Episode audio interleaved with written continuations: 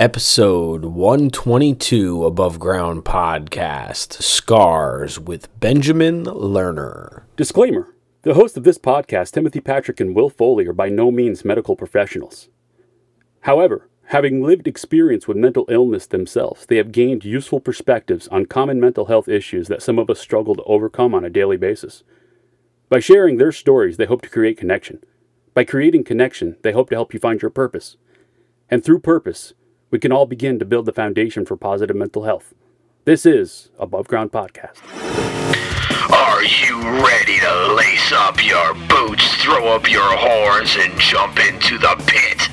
Then let's stomp the stigmas of mental illness. It's time for Above Ground Podcast. Now, Will Foley and Timothy Patrick. Hey, what's up, everyone? Welcome to Above Ground Podcast.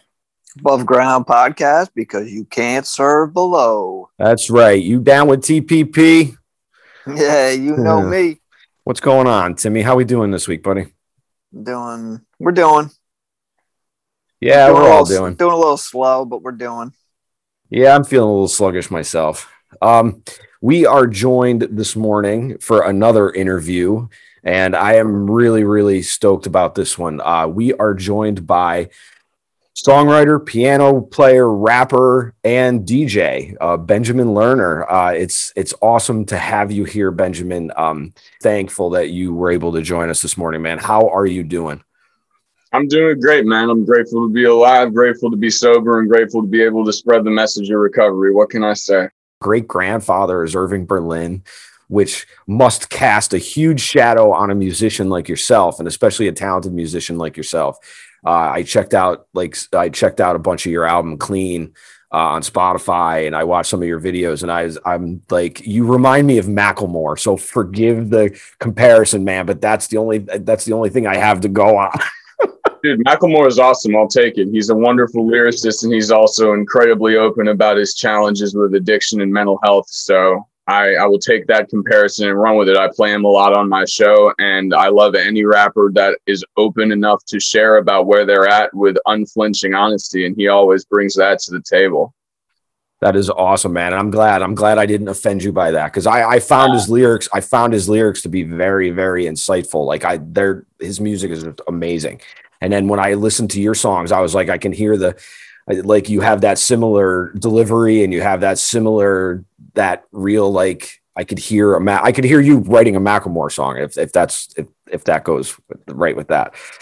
Well, Max, uh, Max, a dope lyricist, so I'm sure he doesn't have any like real hip hop. So I'm sure he doesn't have any ghostwriting positions open. But you know, if any if any hip hop artist wants it wants to ghostwriter, I guess my services are available. I don't know, but uh, I'm definitely inspired by like you know underground lyricists, and on the West Coast, Macklemore definitely represents that. But my favorite thing about his music. And any rapper, whether they're in recovery from a chemical dependency or codependency or any type of mental health issue, is that hip hop to me has always been about telling stories and talking about raw realities, whether that's, you know, the earliest roots of hip hop from the Bronx dealing with like the social issues of the late 70s, early 80s, like, you know, Kool G Rap, um, Rakim, all those cats talked about what was going on then. And what I'm seeking to do with my music and, uh, you know, my radio platform and my columns is just tell it like it is in every sense. And like you said, you know, addiction, of all kinds and mental health concerns usually go hand in hand and you touched on the irving berlin piece and i guess the best way to put it is that even before i was an alcoholic or an addict i was addicted to approval and i've always kind of struggled with sensory overload as it's come to be called my entire life you can say a lot of different things you can complicate it as much as you want but the bottom line is that I was diagnosed with Asperger's syndrome, and I don't like to use labels too much because they're kind of limiting. But what it means to me is that I don't really know what people are thinking, and I'm not the best at reading social cues. So I kind of snowball into this crazy, over the top vision of the world just kind of being out to get me. It's not so much paranoid as it is uncertainty, but that uncertainty manifests in compulsions of various natures, be they chemical or behavioral. And so on a daily basis, I have to find non chemical ways for me to just detach from that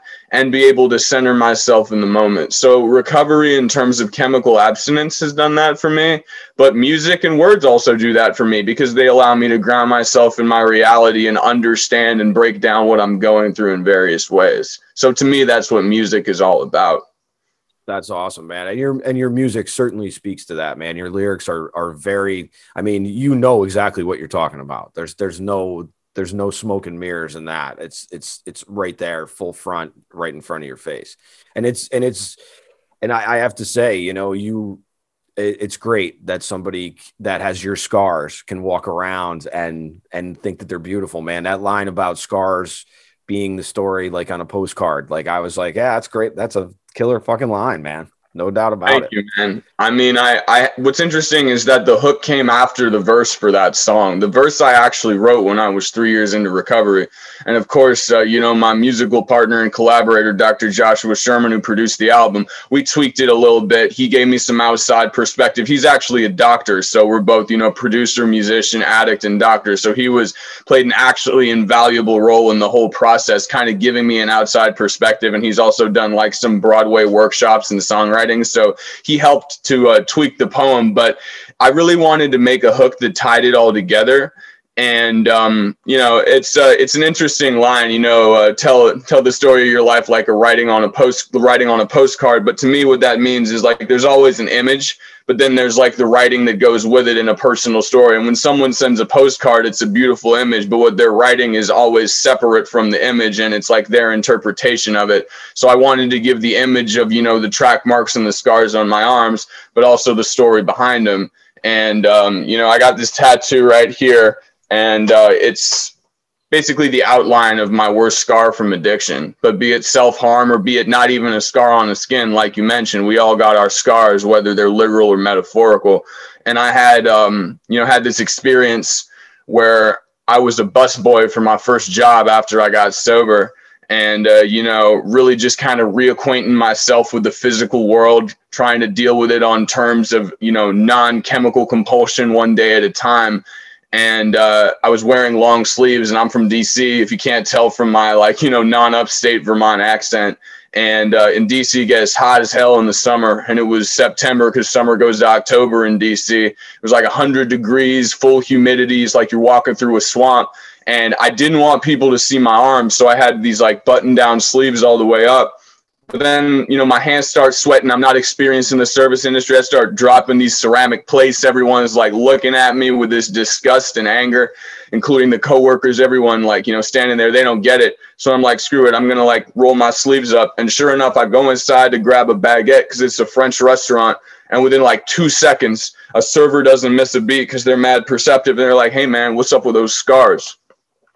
And I froze because I didn't know what to do at that moment. Like I had never been confronted with anyone outside recovery fellowships or like treatment centers or my family and non-judgmental friends asking me.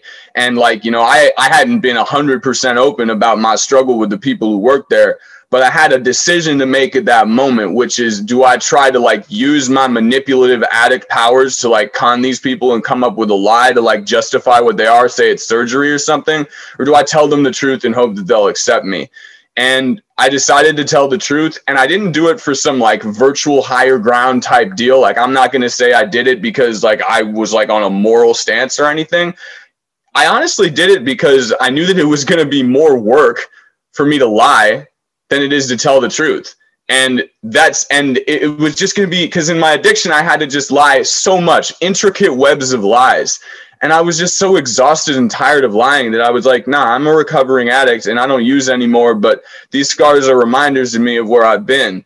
And ever since that moment, that's kind of served as like a metaphor for the fact that if we allow ourselves to be vulnerable, at least for me, like where I'm coming from, I don't want to speak for nobody else. But for me, if I allow myself to like bear my scars of all types, and I'm not afraid of the consequences. I find that although some people are sure are judgmental and they got stigma, and everybody's got stigma something, and that's a form of trauma in itself. But I found that people are usually very accepting. And not only that, but if I'm open about my stuff, they become open about theirs and they become willing to share because they see my vulnerability and see the strength that comes with it from that vulnerability and it allows me to grow closer with people so that's what the song was inspired by and uh, i'm glad you vibe with it man because that's one of my favorite cuts on the album Yeah, dude, it was very powerful, man. Very powerful stuff. I I I was like, wow, heavy stuff. Uh, we're you know we we're big music. I'm a musician. Stuff. We're both musicians. Um, so the music part of it has always been an obsession anyway. And I'm curious to know when you were younger and coming from the lineage that you came from, was there a shadow that was cast over you? Because from if I if I read this correctly, were you a like child prodigy? Is that that kind of the or, or is that sort of a misnomer of of things?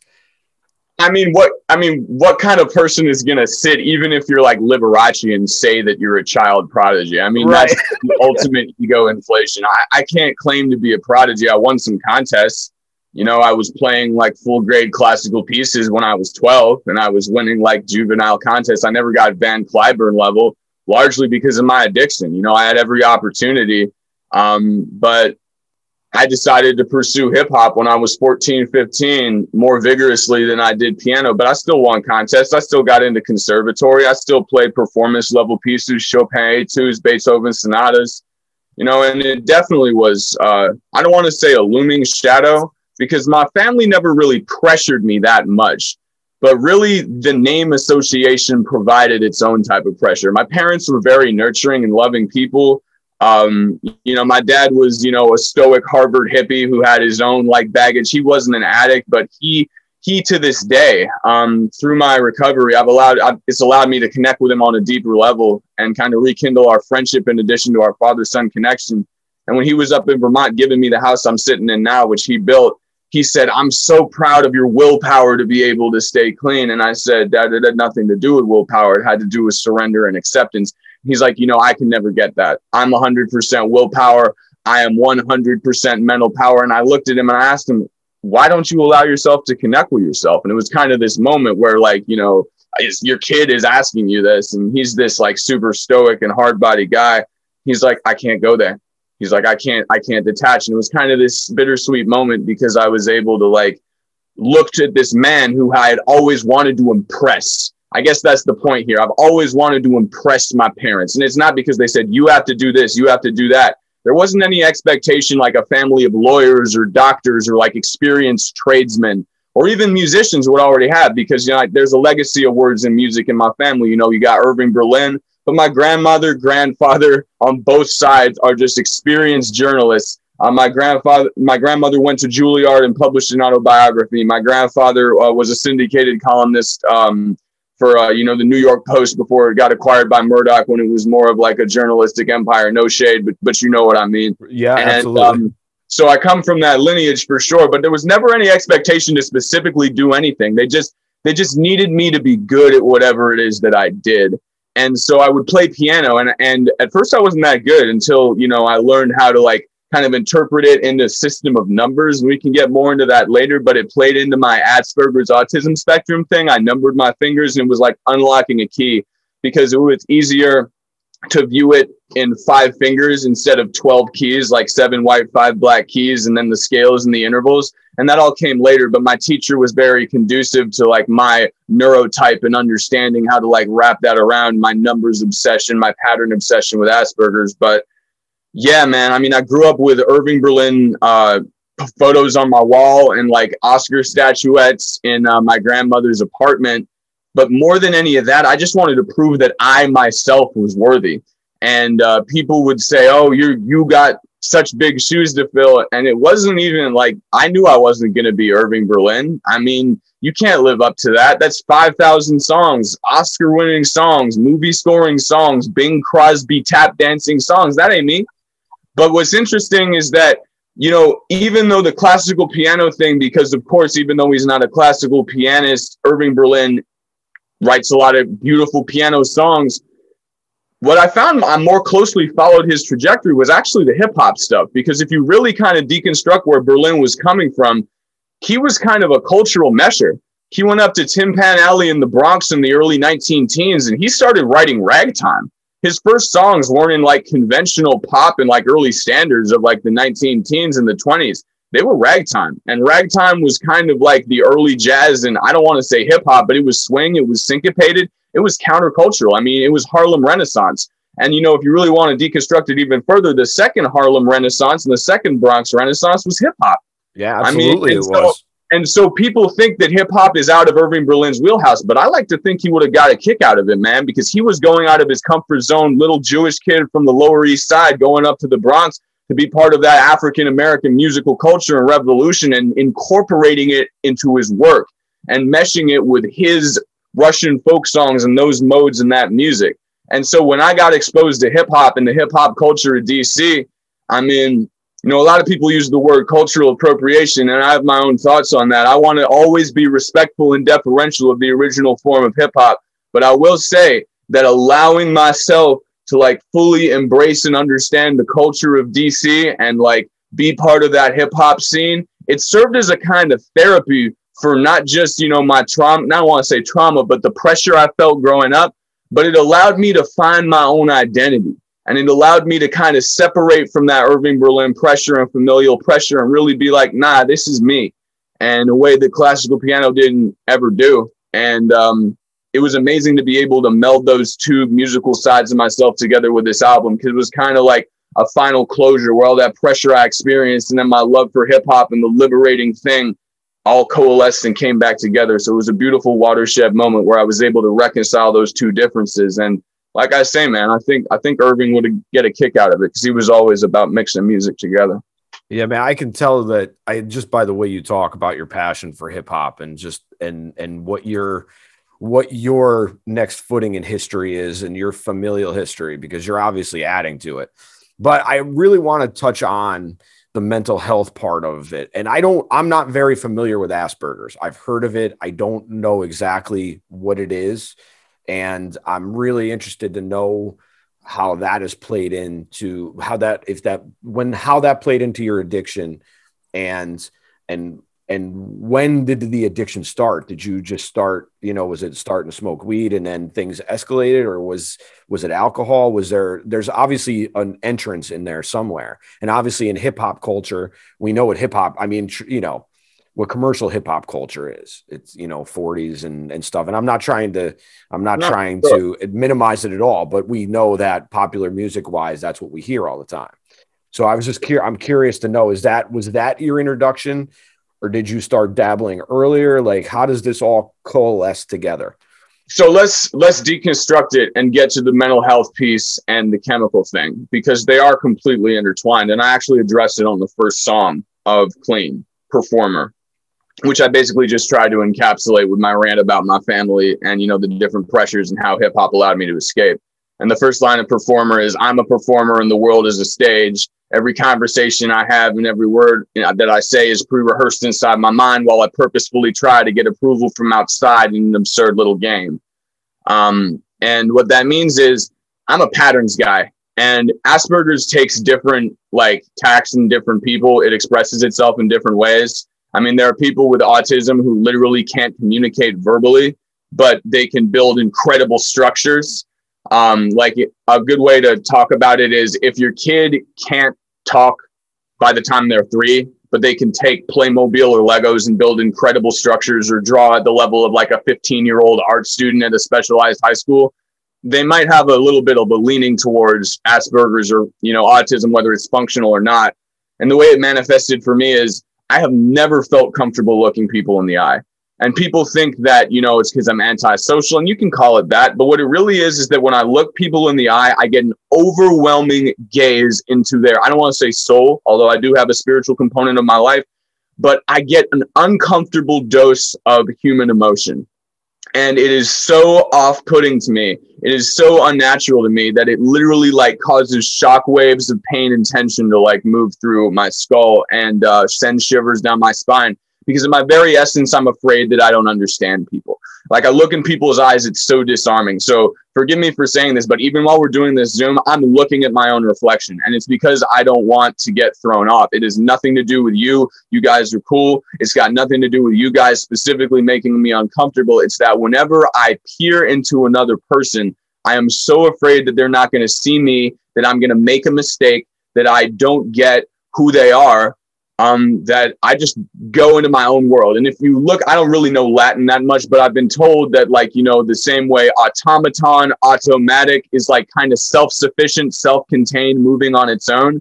Autism has kind of the same root. It's self contained. You're in your own bubble. You're not looking at other people. You're incapable of connecting with people. And I always tell people I'm a pretty sympathetic individual, at least I try to be, but I am not empathetic naturally at all. Um, if I see someone who's crying, I approach them from my own understanding. I find it very hard to connect with people. I find it very hard to break myself down and put myself in other people's experiences. I have to do it all mentally. None of it's natural. If a normal person walks into a room and they see like a social situation, they're like, oh, this is how I go. And it's just kind of natural. And everybody has anxiety. Everybody's got their own trepidations. But I always used to be so jealous of kids growing up who could just weave their way in, know the exact right way to approach stuff, know the exact right tone.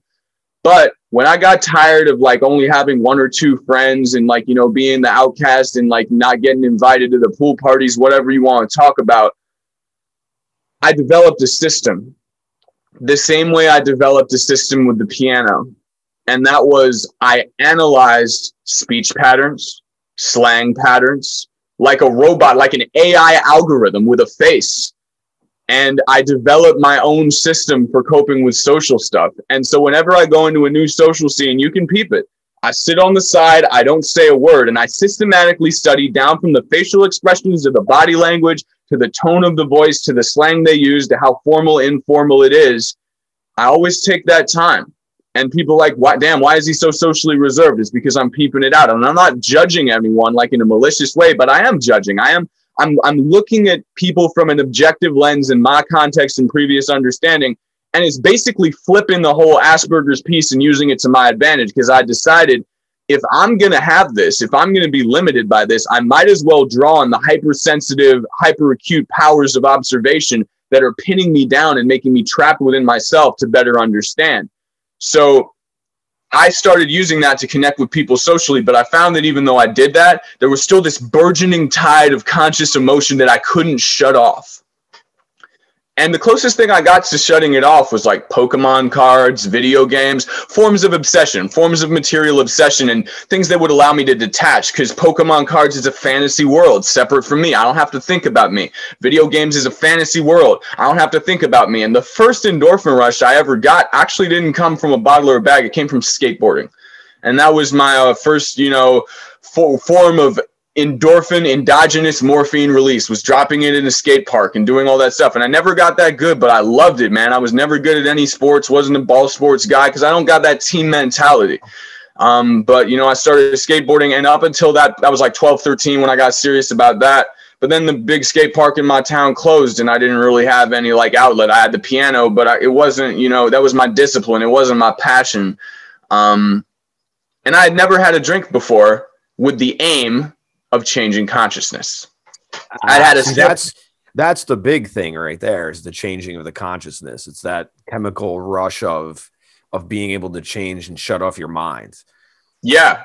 And and I had had a sip of like champagne ceremonially. I had like, you know, snuck a taste of my parents' drinks known to them and unknown to them, just kind of like them trying to give me a taste for it. They didn't know I was an alcoholic. They're very cosmopolitan, European, classy at the time, you know but I didn't know what it did. And I didn't have any expectation doing it that it would change. But you know, over the course of the dinner parties, I started to notice a pattern. I was like, "Hey, this is this is doing this to me," and uh, I like the way that feels. And uh, but it was only just a couple sips here and there. And then I was about 13, and I went over to my friend's house, and uh, he was like, "Hey, want a drink? I got like a six pack of beer that my parents don't know is missing, and it was cobwebbed and it was lukewarm. It was out of a refrigerator in this dark and musty corner of his basement." And um, you know, I took that dark and musty sixer and I split it with my friend. And um, I was really stressed at the time. I was like seventh or eighth grade. I was just just starting to like grow and develop, just starting to, you know, become attracted to girls and like, you know, want to do that. I had no idea how to connect with women. I had no idea how to connect with my peers and like, you know, grow socially. And at that critical moment, you know, when the skate park had closed, when I was dealing with the beginning of my, you know, performance piano deal, and I was a, you know, kind of like empty shell of a forming adolescent, it was just this instant snap. And all of my Asperger's anxiety, all of my sensory overload was just equally, perfectly flatline medicated. And I was wow. like, this is it. This is what I have been searching for my entire life. Now I understand why adults drink. Maybe everyone is like me. Maybe they don't all have Asperger's, but maybe everyone feels the same way that I do. And it was kind of like the alcohol served as a magic bridge to connecting with people. I didn't feel scared when I looked people in the eye. I didn't I didn't feel like I was like on the verge of a nervous breakdown from sensory overload. And I and I chased that feeling for, you know, 10 years.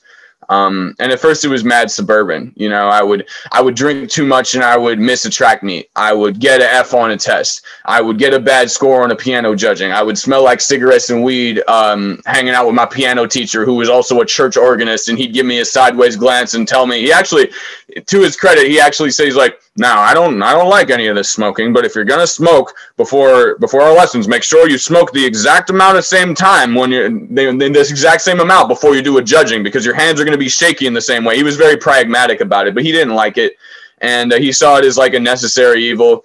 Um, but as it escalated, you know, I kind of justified uh, the worsening of the consequences by the fact that I was becoming more and more comfortable with myself and uh, the comfort I felt mentally, um, the fact that I did wasn't scared to look people in the eye anymore, the fact that I was able to go out and do social forays and connect with all these different circles of people, um, it justified it to me. And I and, and all of the peers that I had were drinking and using more than me, and I used that to justify it too. And before uh, you know I, I i could go on this spiel forever but the one thing i do want to touch on is you said like you know hip hop the mainstream culture hip hop is all about you know chemical escapism and i totally agree with you uh, in a lot of ways and uh, you know the culture does embrace that. But what I will say about hip hop is that hip hop, regardless of whether it's new cats like, you know, Roddy Ricch, Young Thug, Gunna talking about promethazine codeine, cop syrup, and oxys, Gucci Mane before that, Future,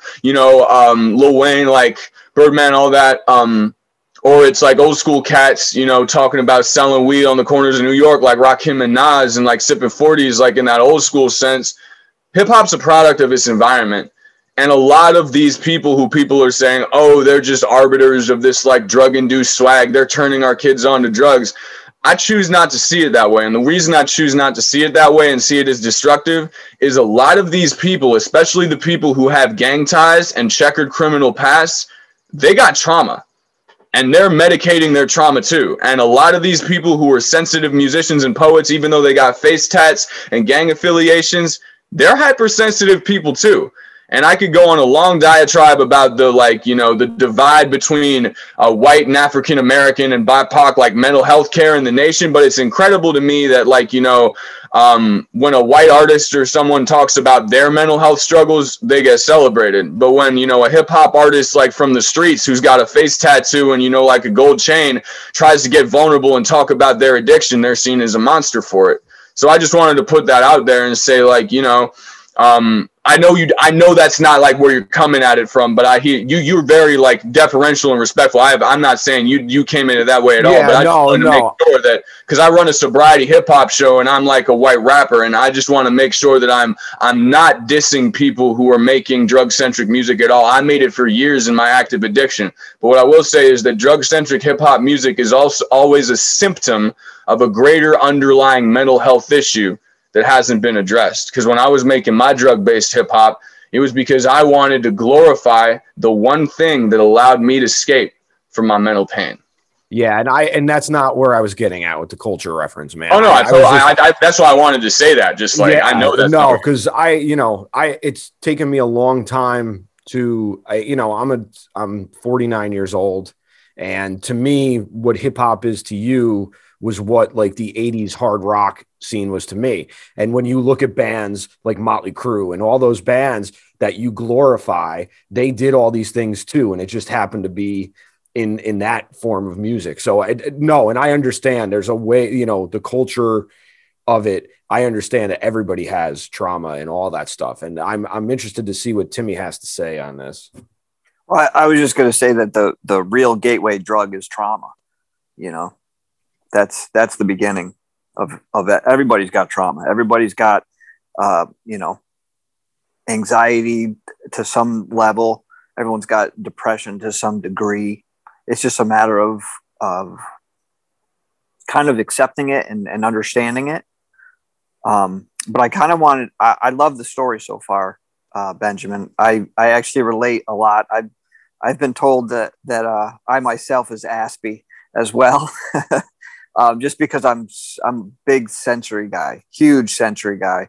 Um, for years, I, I could never really um, distinguish it, and and I was talking to my therapist about um, being being like overly anxious when I get out of the shower and, and I'm in the bathroom. She was trying to go through things, and I said, "Well, there's a fan that automatically comes on when I turn the light on, and it's that you know it's not extremely loud, but it's loud enough." And for some reason, when that fan is on, I can feel to this day. Now I can pay attention to it and I can feel my body just tense up because of that noise of the fan. So yeah. I can re- I can relate to you on that. I, I do want to ask you uh, go back to when you were in the um, the restaurant and you first were um, approached about your scars.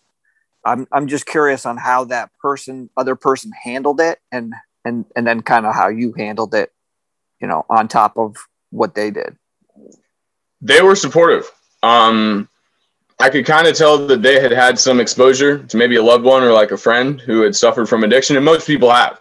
Um, right. I mean, with alcoholism and the opioid epidemic, everybody's touched in some way, and whether it's an acquaintance or someone they know, like a church or like from their local group or something, like everybody's got someone, and a lot of people have someone in their family or a close loved one, especially in heavily impacted states like where I'm at, and also the upstate region. I mean, you can't drive through upstate without seeing like a poster. Like I saw a huge billboard in Washington County near like Cambridge, like the year I moved up, which was like driving under the influence of opioids is like drunk driving. Like we will prosecute that. You can't do that. And I was like, that is that's heavy. That's it's everywhere, and you can't stop it. Um, but by saying that, what I mean is I made the decision of being honest with people about my addiction. And that's what my platform is all about.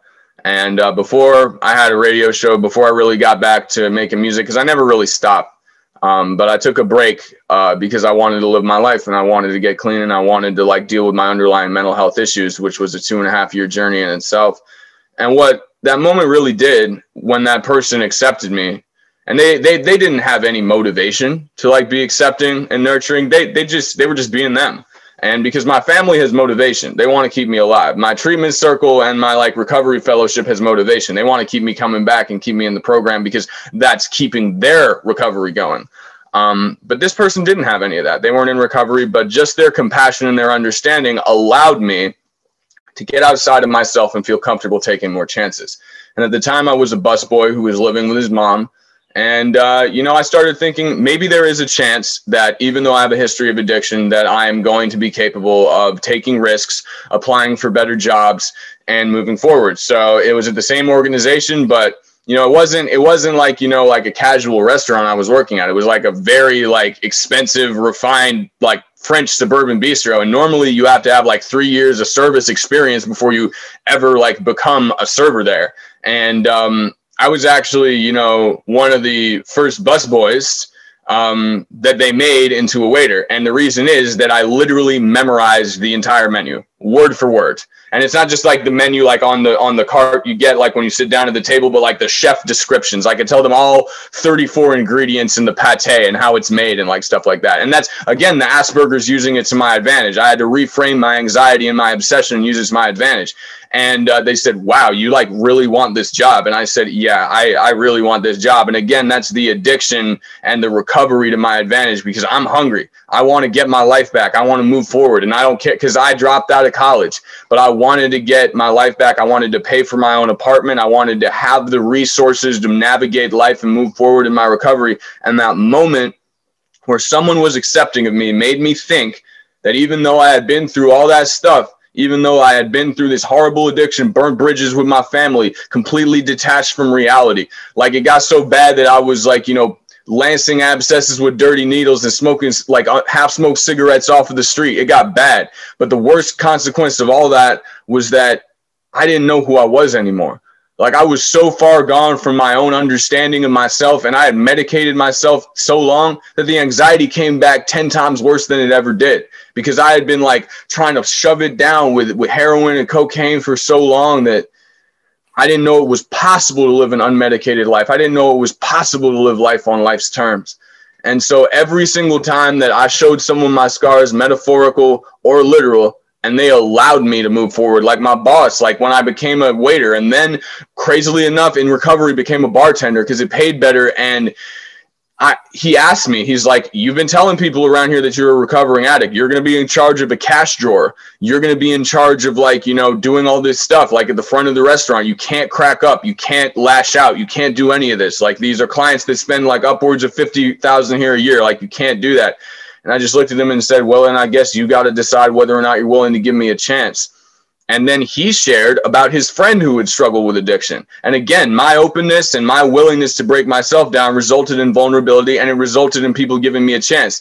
And yeah, I'm still I'm still apprehensive to tell anybody that I have scars. I'm still apprehensive to tell anybody that I'm not perfect, that I struggle with Asperger's, that I struggle with addiction. But again, every single time that I became willing, even if people were a little bit apprehensive themselves, and even if they had their own stigma, like my boss didn't want to put me in that position, but by continuing to be honest, by continuing to be open about my mental health struggles, he thought, I think he thought, well, at least this person's being forward with it. Because the thing I say to employers who are giving addicts chances is, yeah, they got a history of addiction. There's probably some co occurring mental health issues there. But every single other person who doesn't have addiction, not only you don't know what baggage they're coming with, you don't know what they've been through, but they're probably not actively working on their mental health issues in the same way. And of course, that's a gross generalization. But the cool thing about recovery is that it allows you not just to confront your chemical compulsion, but the underlying issues in a completely head on and accountable way. So even though I did struggle with heroin addiction for years, the fact that I'm in recovery, and like you say, there are a bunch of types of recovery. It's not just sobriety fellowships, there's recovery from mental health, there's recovery from trauma. And I touch on that on my show. But I was working on that too. And I think that he came to see through my trajectory that it was possible for an addict to work in that capacity. And I want to give a shout out to every single employer who's willing to work with people who struggle with addiction issues, people who struggle with trauma, because by him giving me that chance, I was able to move forward. And I don't think employers that give addicts a chance get shouted out nearly enough in a positive way. It needs to happen. And I'm so grateful that I was able to show people my scars and they were able to be open to it and give me that chance. What what do you I, I'm from what I'm hearing, you have uh, tremendous insight. You know, what do you is there is there anything in particular that you can attribute to that? Was in terms of uh, what, like like rapid fire verbal type thing, or no, uh, um, no, just with with with your own self, you you're you're able to look within and kind of kind of put pieces together and um, and understand it though at the same time, and then you know at, you know through the healing process, you can you know kind of i guess fix it and grow. Well you know what's interesting about that is that when i first went to treatment there was this guy it was kind of like this uh, spiritual program in uh, northern maryland. And uh, there's this kind of thing where they prompt you to like have a spiritual experience. They don't say it like that but you meet with like a spiritual advisor and all that stuff. And i was so guarded. I was i was not ready to get sober. It was in 2012 four years before i got sober this time around and I was using all of my cognitive capacity to shield myself and to make it so that this incredibly intelligent spiritually aware person could not permeate my shell and could not sway me off of my path. And he kind of studied me and he's like, you know, it's often been said that the most quick thinking people who are always in their heads are going to have the hardest time in recovery.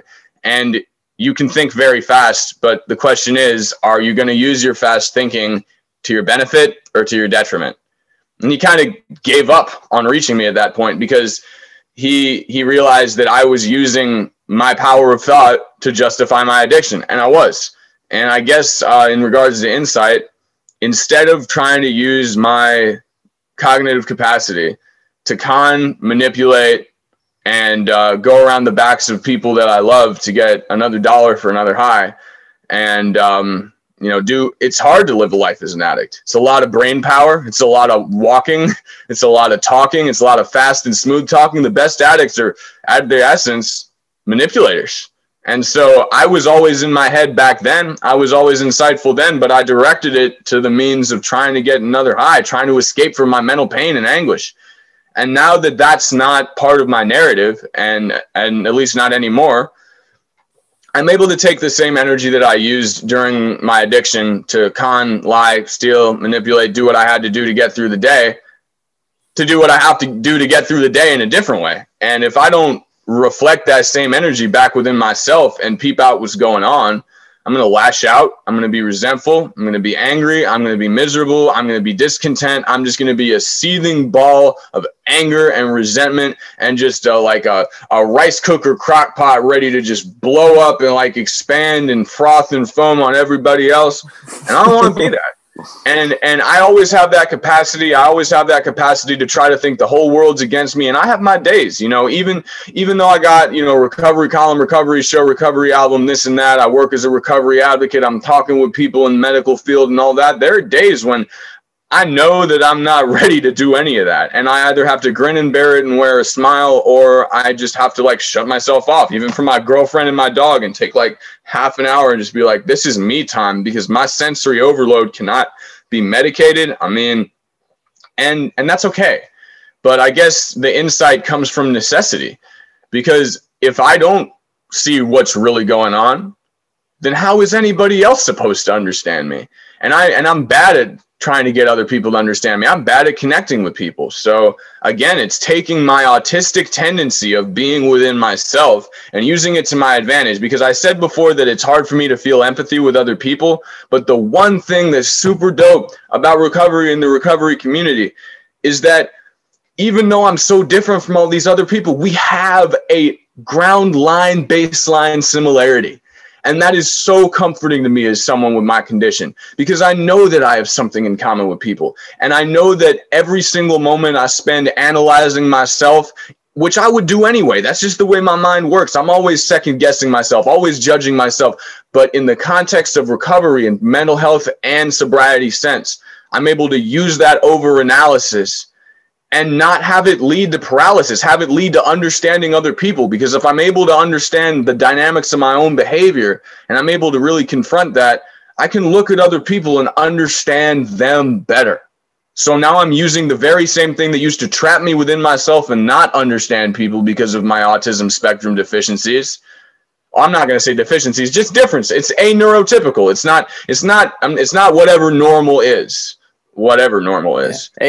I'm able to use that and I'm able to connect with people by understanding myself and use my experiences as equivalents and analogies to understand their stories. Because they always say in my sobriety fellowship, it's always better to identify with other people than it is to not identify with them.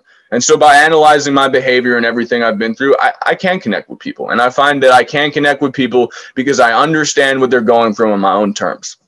That's awesome. Um, that's actually the perfect segue into the next thing that I wanted to ask you, which is about this pattern making, because you had talked about patterns. So I thought that, that was this was the perfect way to get into this because it sounds like this has been once you figured out the key that this has been the way you've assimilated yourself into every situation and been able to to keep your sobriety and to keep your keep yourself moving in a positive direction. If if you're willing to describe or whatever it is however you want to talk about it. Can you talk about this pattern making and how you came up with this? Yeah. So um i'm going to sum it up in two words and then expand from there. Everything is connected.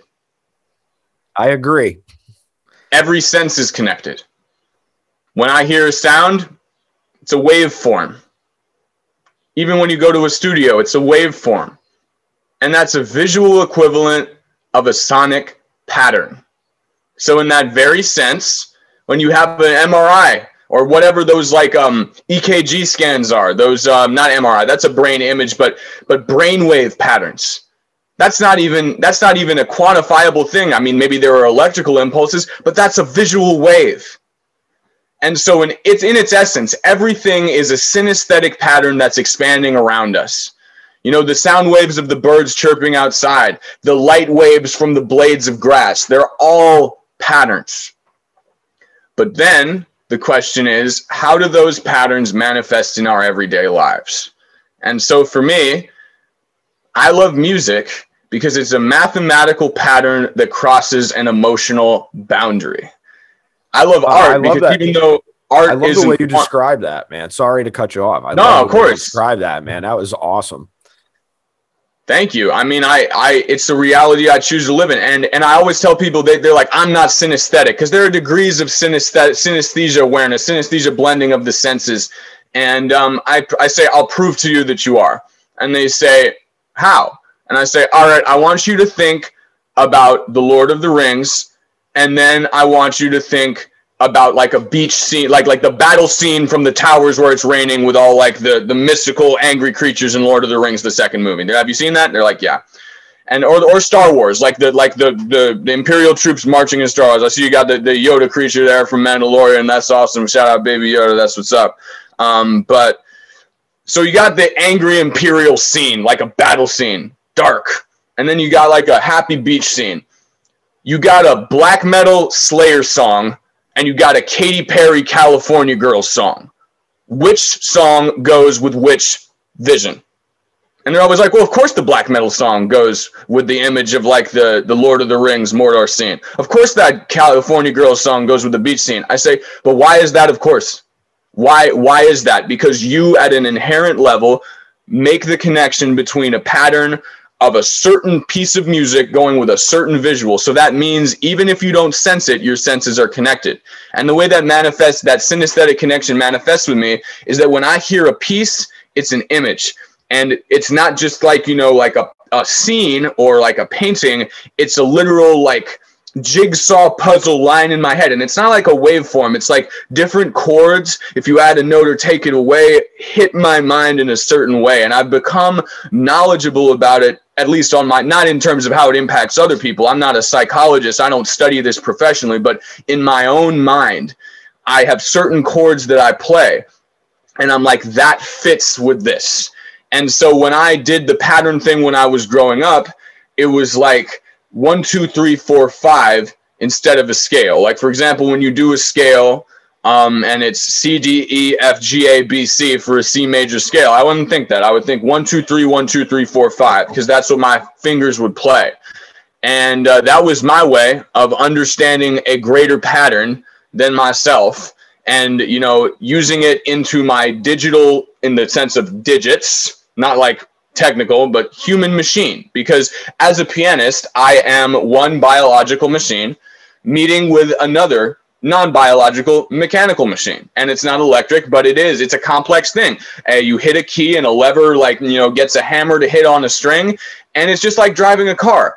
And when you're doing that you have to understand that there are limitations both to your own human instrument and that instrument there and so you have to be aware of the limitations you have to be aware of the math and you have to be aware of the pattern and so once i understood the pattern of numbering my fingers I became aware of the patterns of keys, like different modes and different like minor and major stuff. And I and I mapped them out in my head on my own cognizance and my own way of dealing with it. And it was the same thing as dealing with like, you know, a social environment. And everybody does this.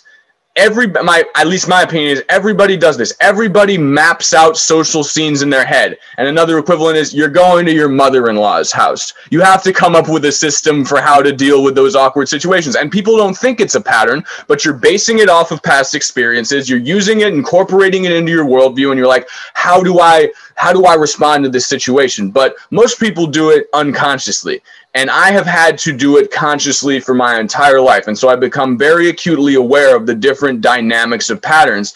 And uh, in music, it manifests in if I hear a flow pattern from a rapper I like, if I hear a Chopin piece that I like that, like, you know, does certain, like, you know, obscure intervals in a beautiful way, I'm able to see it in my head and be like, not just I like that, but that's why I like that. I like that because that's the basic 4 4 pattern in the rap. Then it gets syncopated with triplets, and I really like the way that line looks in my head. So I'm gonna I'm gonna take that and I'm gonna like switch it and do it in my own way. I really like that Chopin pattern because that augmented fifth leading into that sixth is so beautiful, and I'm able to see it and like map it out with my fingers and all that. So I guess the basic thing is my natural propensity from patterns for patterns comes from a natural impulse to understand the world through my own lens and my own understanding, the same way I did for my social understanding. But what I would say is everybody sees the world through patterns. It's just a po- it's just a process of becoming conscious of those patterns and understanding how you can become part of the greater pattern because we're all part of the greater pattern. Wow, that's awesome, man. Thank So, you. Now, you talk about the greater pattern. When did you discover the greater pattern? Like, when did you discover the the language to say the greater pattern? Was this something that's just been recent, or was this like? Because obviously, you've been doing the pattern thing your whole entire life.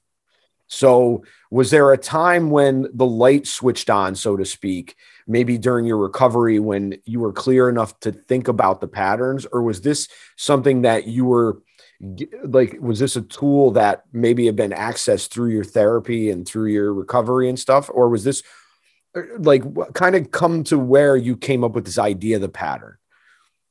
I can't take credit for the phrase "the great pattern."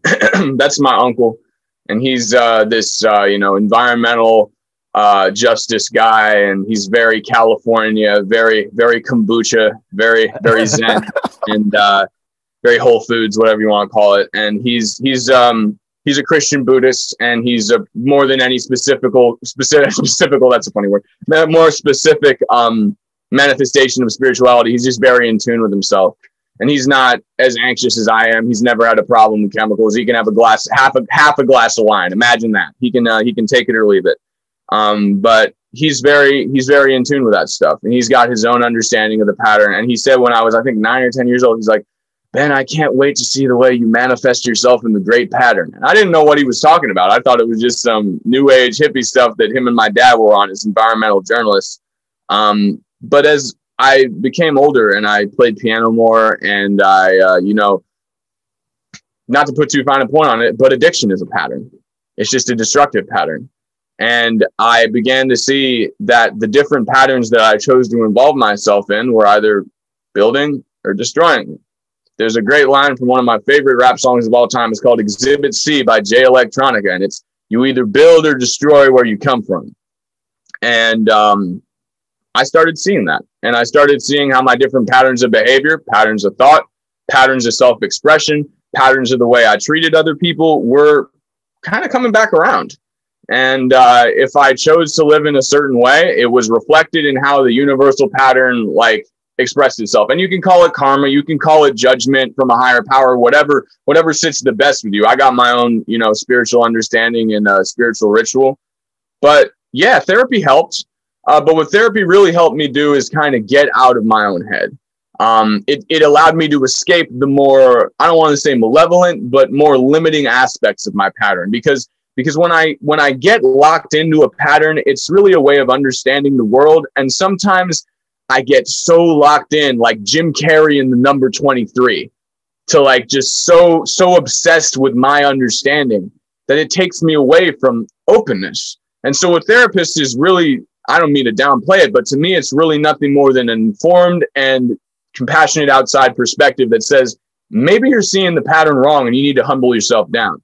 And that's what the people from my recovery fellowship are. That's what my family, my friends, my coworkers are. Um, I don't have a perfect vision of the pattern. In my more arrogant days, I might think I do, but I'm only one tiny slice of the human experience, man. Like I got my understanding, but that doesn't mean it's perfect. I mean, I mean, hundred years ago, we didn't even have vaccines. We didn't even have computers. We didn't even have any understanding that like, you know, binary sequences could create like 3D generated models. That was like science fiction. I mean, even 50 years ago with like 2001 A Space Odyssey, that HAL computer looks like something that's so primitive compared to where we're at today. And and I have a tiny glimpse of the pattern. And I'm kidding myself if I think I know anything more than that. This pattern is so vast and huge. But what I will say is yeah, therapy and, and recovery have allowed me to understand not just what I know, but what I don't know. And they've uh, they've given me a chance to learn how to listen. I'm not good at I'm a talker, as you can tell. I once I get started, I don't stop. But they've given me the chance to understand that the only way I can increase my knowledge of the great pattern is by understanding what I don't know as well as what I do. I love how you put that because I one thing that I've learned from doing this podcast for the last two years is that the more I learn, the less I know. And I I I can relate in so many ways to all the things you're saying, and I don't want to take up all your day. And we always finish up the podcast with three questions. Uh, two two serious, one not so serious, but serious to me anyway. So I'm gonna let Tim ask the first question, man. Do you have a favorite or a least favorite word? I like the word loquacious. Okay. Loquacious, it's just got a cool shape. It's like very, very soft, very, uh, very kind of curvy. And What's the uh, definition? What is the definition? um, easy with the tongue, gifted with words, very like like someone who's loose, loose tongued and kind Okay. of uh, effortless. Like if someone's tipsy at a party or just a, a preacher at a sermon, and the words are just coming out of them with effortless ease, they're loquacious. A a, a gifted conversationalist. Okay. And I don't have a least favorite word. I like words of all kinds because even if words like make me uncomfortable or like make me not feel good, that's that's cool. Like that, I'll just be like kind of put it in that section. That's that's that word that goes over there. nice. That's aw- that's awesome, man. Love it.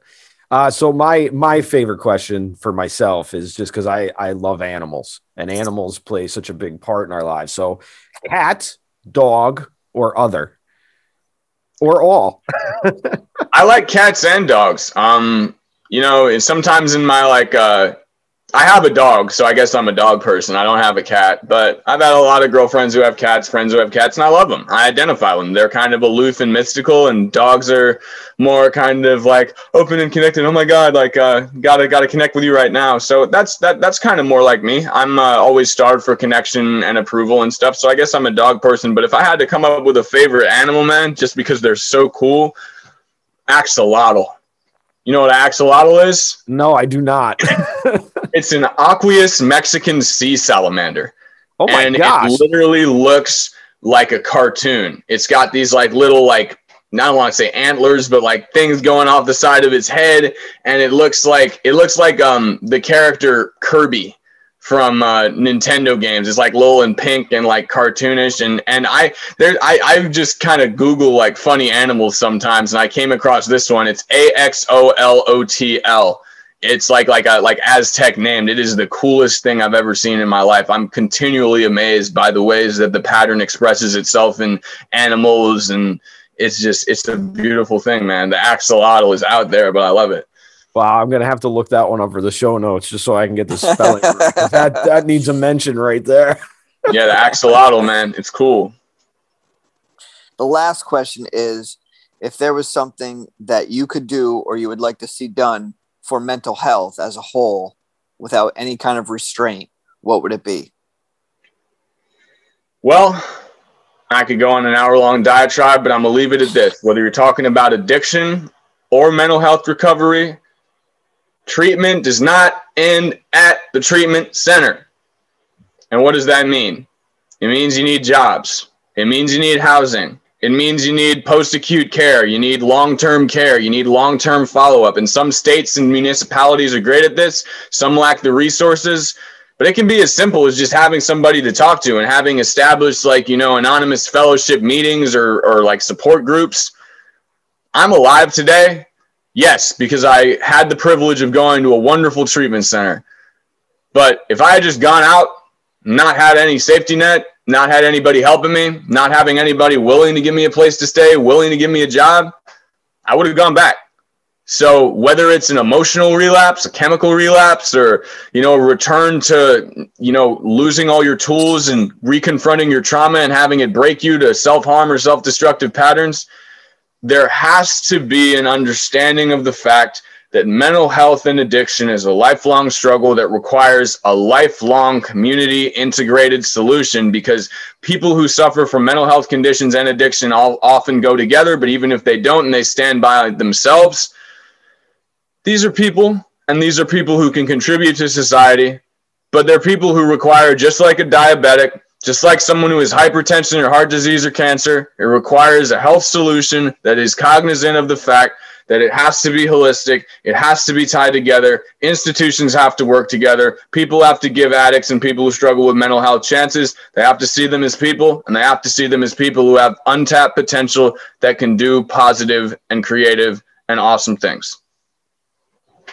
Wow. Wow. I, that's that's it, man. Thank you very much. Um, can you, you. hang out? Can you hang out for a second while we wrap Yeah. this up? We fly this thing home. Uh, so you just heard like I. There's no way to add anything to that, man. It, There isn't. I, The, I the only to me, thing I, I, would, I just wanted, I just want to say one one thing is that I, you know, when when people really sit down and listen to this, I think there's a lot of of intelligent things said, and I I think there's uh, one thing that really needs to be addressed and and and understood by many is that you know people often say you don't know what what someone's going through and you don't know this and you don't know that so be kind. Or some people say you know if they don't respond then that means this or and that's not always the case. And i think that lesson was learned in this. I you know it's we're deal you're, you're we were talking with benjamin who who you know lives with asperger's. And and you know if he sits out and and looks on he's not you know necessarily a jerk or being being judgmental. He he has his own thing. So just let him do it you know I'll be over wanted to- there. i just I'll be over there say at the table. Just, just let me peep it out for a minute. Let me. yeah, I get it. No, I get it. I get it. But um, but a lot of people are very quick to assuming and judging and saying, well, oh, you know, he's standing over there with his arms crossed. He must be, you know, this or she must be that. You know what I mean? It's like enough of that. Just let people do what they want. If they're not harming themselves or you, let it go. Absolutely, man. Wise words. nice, dude. Thank you very much for for being Yeah, available thanks. for this, man. It's awesome. I like I said, um, you can follow Benjamin Lerner on YouTube. You can get his videos on his YouTube channel. Uh, you can get his album clean on Spotify, Apple Music, or of course through BenjaminLerner.com. Um, and you can listen to his radio show every Thursday, man, on WEQX. And if you're in the 518 like we are, and you're hearing this on Nippertown, uh, that's 102.7. And EQX does an awful lot in this area, man. There's some great people. Uh, I believe Jason Keller is one of the DJs at EQX still. And like we have a lot of local ties to Vermont. Vermont is like a really close parent, you know, close sibling state to us that we I visit often. So, dude, it was a pleasure meeting you and having you on. So, thank you very much, Tim. Until next time, man. Be well. Be safe. Thanks be, for having me, y'all. Be above. Be above. Hey. I'm scarred and you're scarred. My scars and your scars. Paint a beautiful picture that tells the story of the journey of your life, like the writing on a postcard. And if you're scarred inside, trying to come to terms with the past and moving on from a broken heart, I'll be right there with you. I want you to know. Listen to my words and you'll never be alone. I'll be right there. I used to hate all of the scars upon my arms and my face. Used to wish for pure perfection with no mark and no trace of any blemish in my image, cause it's hard to relate to other people acting shallow, cruel, and heartless and fake. My insecurities got stronger and I started to chase after relief I found a feeling that was hard to replace. It left me permanently marked in ways so hard to erase that now remind me how I hurt myself and tried to escape. It's hard for me to keep it real, but I'ma keep it 100. There's a reason why I wear the long sleeves in the summer. There's a reason why I edit all my posts and my pictures and change the way I look with filters with control and precision. But now I'm walking out the shadows with an honest admission. My complexion isn't perfect in its honest condition. And I got marks up on my body that were caused from addiction. Cause ain't nobody perfect, we all got our flaws and we're different. And there's some people who ain't really got no scars on their skin. But they'll relate to this cause everyone is scarred from within. And some obsess about their weight until they're awfully thin. Preoccupied with what some other people possibly think. And some are scarred from hella trauma they didn't deserve. And so they take out all their hatred and resentment with words. Or acting different cause they're so afraid to get themselves hurt. That every possible attempt to real affection is truth. I'd rather live an ugly truth than live a beautiful lie. Because the truth is that my scars are really stupid to hide. Cause if somebody doesn't see the inner beauty inside, it's cause they're caught up in illusion, so the truth gets denied. I used to be so damn obsessed with what to do with my scars. But truth be told, my imperfection's my most beautiful part. And I'm just proud that there's a part of me that sets me apart, reminding me how far I've managed to progress from the start. I'm scarred and you're scarred. My scars and your scars. Paint a beautiful picture that tells the story of the journey of your life, like the writing on a postcard. And if you're scarred inside, trying to come to terms with the past and moving on from a broken heart, I'll be right there with you. I want you to know. Listen to my words and you'll never be alone. I'll be right there. In this world, people tell us what to do. People tell us what to think. People tell us what to sound like. We even use vocal effects. We work so hard just to cover up our scars. I think it's time to show the real me. So here I am. No effects, no filters. Just me. Scars and all. I'm scarred and you're scarred. My scars and your scars. Paint a beautiful picture that tells the story of the journey of your life, like the writing on a postcard. And if you're scarred inside, trying to come to terms with the past and moving on from a broken heart, I'll be right there with you. I want you to know. Listen to my words and you'll never be alone. I'll be right there.